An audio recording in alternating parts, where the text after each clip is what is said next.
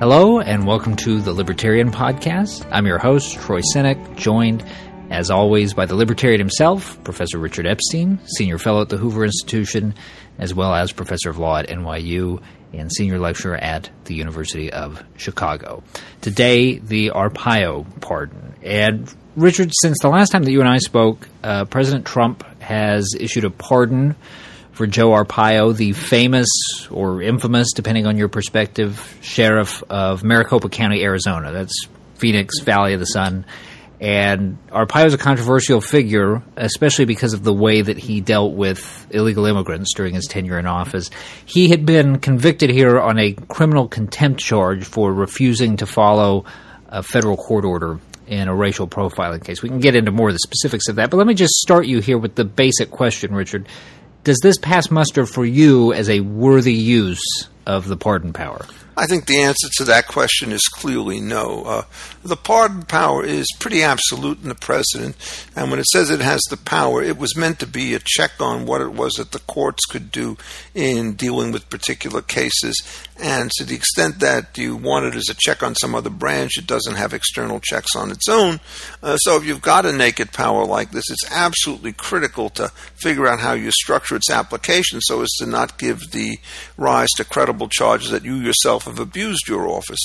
Uh, one of the best ways to do this is something that McCain and Flake, both senators from Arizona, said, which is you allow all of the charges on the merits uh, to be raised um, in the appeals process, but you don't short circuit it by giving a pardon, which gives nobody a fair chance to see exactly the way in which the record would develop.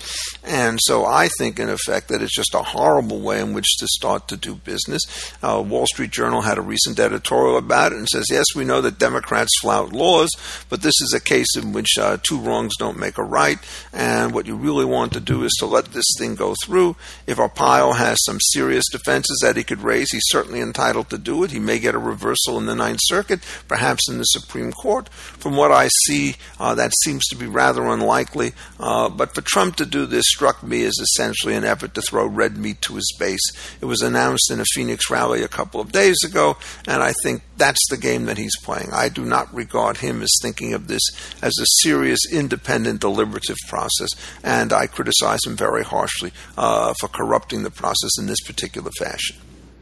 Does it strike you as reasonable that the framers gave this pretty expansive, I mean, best I can tell, correct me if I'm wrong, but it doesn't seem like there's any real checks on the president's ability to use this power. Did they create too wide a berth for the executive branch here? Well, this is one of these questions which is constantly debated, and I, I, think the answer is probably not, but it's one that you have to say with a certain amount of diffidence. Let me first mention just a couple of things that are important about this. One is the only thing that the president can pardon you from are federal offenses. He can't pardon you from state offenses. That goes elsewhere. And when you have a state senator or a state sheriff in a place like Arizona, uh, the fact that he gets off from the federal charges doesn't mean that the state system can't go after him as well. And so this is a case in which this sort of uh, absolute power given inside the president doesn't prevent the second branch of government from coming back. Uh, the second thing I think is that if you're going to say, okay, we don't like this absolute limit on what's going to be done, uh, the question is going to be, what are you going to put into its place? Uh, do you really want to say that the president can only pardon if he gets the consent of a majority or two thirds of the Senate or of both houses? So you start to treat it like legislation.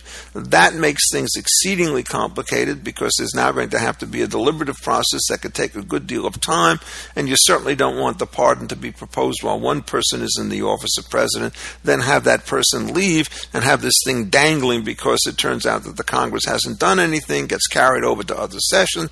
So, all in all, I think if you're trying to figure out a way in which you can balance it against something else as a constitutional matter, you always are faced with the question is the current situation, which is less than ideal, worse than alternatives? Uh, the third point I think that one has to make about this, which is absolutely critical in a case like this, is that most presidents are acutely aware of just how controversial the exercise of the pardon power uh, turns out to be. And so what they do is they voluntarily constrain themselves. There is inside the uh, Justice Department an Office of Pardons with its own independent head and a large number of uh, staff attorneys. And what these people do is they create a mini judicial process by which most patent pardon applications are going to be evaluated. And they get thousands upon thousands of these things. And what happens is somebody has to go through each of them. And by this particular point, it kind of looks as though it's an adjudicative process in which somebody starts to explain why it is that they think that the statute um, or the sentence that has been given has been too long or too harsh or incorrectly worded. Uh, then sometimes they take the opinion of the Justice Department into account by way of rebuttal, given the fact that it has organized the prosecution. There's a huge amount of debate as to whether or not justice is the right department to comment on these things because it has a vested interest in making sure that its own uh, convictions are going to stand up. So maybe you want to get some other kind of independent party. I think for the most part, this process tends to work fairly well, but a couple of years ago, it was thought to be seriously understaffed, and a former student of mine, Deborah Leff, actually resigned in protest because she didn't think she'd gotten enough support and wherewithal from the Obama administration to carry this. There is also, I think, a danger which you have to guard against of having pardons in only certain kinds of cases. And uh, so, for example, somebody says, "Well, we don't like crack cocaine," and you now give pardons to people who use crack cocaine, uh, but you don't look at any other kind of drug offenses. That strikes me as being kind of dicey.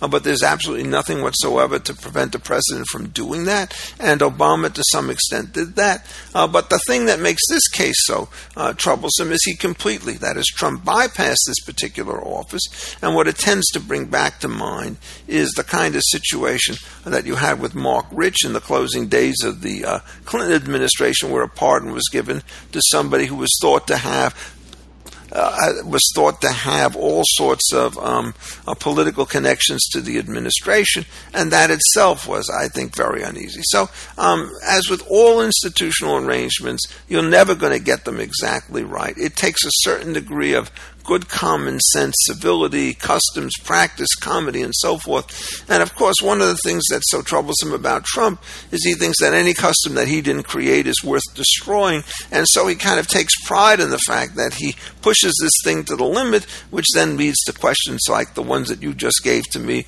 where I give an answer saying, I think that this bad part of the overall situation is all things considered something you have to live with even with a president like Trump, because the alternative is worse. So you've got a scenario like this. You've got a scenario like Marc Rich, which you mentioned a moment ago. Another one that we haven't discussed is uh, Oscar Lopez Rivera, who was the Puerto Rican nationalist who was pardoned by President Obama. We've got sort of clear instances that we can point to of uh, periods in history where it looked as if presidents were really overreaching where this is concerned. Cutting the other way, are there specific cases or even general principles that we can point to as a guide for the appropriate use of the pardon power? Um, yeah, I think you can certainly do so. I mean, remember the case of Scooter Libby, I think is a perfectly good example of how this thing starts to work. Uh, what you do is you have somebody who is convicted or under sort of very dubious circumstances having to do with the question of whether or not he gave truthful answers to an investigation that was conducted by a special prosecutor. Um, in my view, this thing was a complete mistake from start to finish because the person, Fitzpatrick, or Fitzgerald rather, who asked the particular question, already knew what the actual answers were, so it was just an intent to entice into to trap. Uh, what Bush did was to commute the future center going forward, um, but he did absolutely nothing to sort of reverse that particular conviction. Uh, so that was a case, I think, in which the pardon turned out to be um, too timid. Now, to give you another case, which you haven't mentioned, but should be on everybody's mind, is what arguably cost Gerald Ford his reelection in 1980 was his decision when he took office after, or rather 1976, is that when he took office after Nixon had essentially resigned, he issued a complete pardon to Nixon from all federal charges. And when many people thought that the appropriate thing was to allow the process to go through, I don't think he had any of the partisan political advantages associated with Trump and the sheriff in this particular case.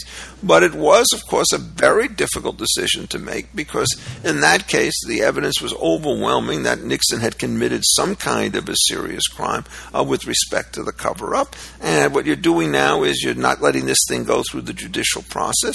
Ford's explanation was very different, I think, from Trump's. He thought that having uh, presidential trial um, after the resignation would create such enormous distractions and would make it so difficult to do the ordinary course of business that, in his better judgment, he thought it was better to let the man off than to have people go in this particular fashion. That's again a very close call, and I think the verdict of history, I use the words in quotation, was that he moved a bit too fast and a bit too furiously in this direction. And so, uh, when the question for re-election came up in 1976, he lost, and I think virtually everybody who looked at it said that this was one of the things that actually did him in. So there are cases, of course, where pardons become high politics, uh, for better or for worse. And my guess is that no matter what Ford have done, he would have taken a great deal of flack. And it may have been the fact that Nixon was forced to resign uh, was itself sealing his doom, no matter what particular course of action Ford decided to take afterwards. Let me get your reaction to a theory that's been making the rounds in the days since this pardon was announced. There's a law professor at the University of Missouri by the name of Frank Bowman who has been arguing that this pardon from President Trump is constitutes an impeachable offense. Now that's obviously that's an outlier in terms of the diagnosis, but I want to get your reaction to the rationale. This is what he's written. Article 2, Section 2 of the Constitution gives a president effectively unlimited power to pardon anyone, possibly even including himself.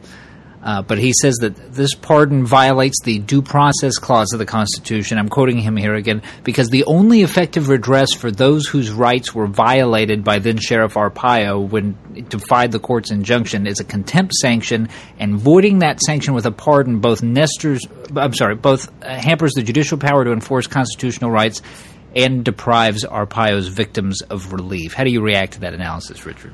Well, my general view about that is it's highly ingenious and completely incorrect. I mean, the, if you st- start to look at the situation, you're talking about the due process clause uh, that is located inside the Fifth Amendment, which has been around since 1791, and there's never been anybody who actually thought that there was any tension with respect to it. What the clause says is no person shall be uh, punished or deprived of life, liberty, or property without due process of law. A pardon does not deprive anybody of life, liberty, liberty or property without due process of law. And so, therefore, essentially, what you do is you're completely inverting the situation. The due process clause is designed to make sure that convictions don't take place with undue haste, and yet at the same time, uh, the pardon clause is designed to say that if in fact these things have gone through, uh, the president has an extra corrective to take care of the spirit of the mob or something else. And so, I don't think that there's any particular convention for this. Uh, the point about whether or not this is something which offends the victims? I think the answer is it surely does. I mean, if I were a victim of Sheriff Joe or anybody else who committed some systematic offense, especially those based upon race and national origin, I would be absolutely appalled if the president exercised that particular power. But I don't think that the protests of people who are victims are, in some cases, but not in all cases, going to be sufficient to upset the way in which the particular argument goes. So I think the correct way in which to look at this particular thing is relatively simple. And what you do is you have an imperfect set of constitutional institutions. There's no obvious improvement that you could make. The last thing that you want to do when you have this is to let ad hoc judicial intervention into a non judiciable process uh, completely throw up the constitutional balance because it is not wise to essentially say one particular pardon of one particular man is going to be so important that you're willing to upset a constitutional structure when you have no idea what you're going to put in its place thereafter. Uh, so, like so many bad situations, we're going to have to endure a President Trump. He will break every known social convention, but so long as he does not break the law, it seems to me that grin and bear it is the appropriate response privately, and publicly, it's to launch a strong barrage of opinion against him uh, so as to reduce the likelihood that something like this will happen again with somebody else. And there's also another element in this, which I don't know what the statute of limitations is. I don't know what the changes in fortune are going to be. But if there are other offenses that have not yet been brought against, or charges that have been brought against Arpaio, presumably those would not be covered by this particular pardon, although Lord knows how broadly this thing was, was done. So I think that this is a highly unsatisfactory episode in the history of, of the United States. I think the president should be castigated for his particular decision and for the arrogance with which he has announced, uh, announced it. But I don't think that legally we should try to do something because sometimes the best thing you could do when there's a bad situation is not to make it worse.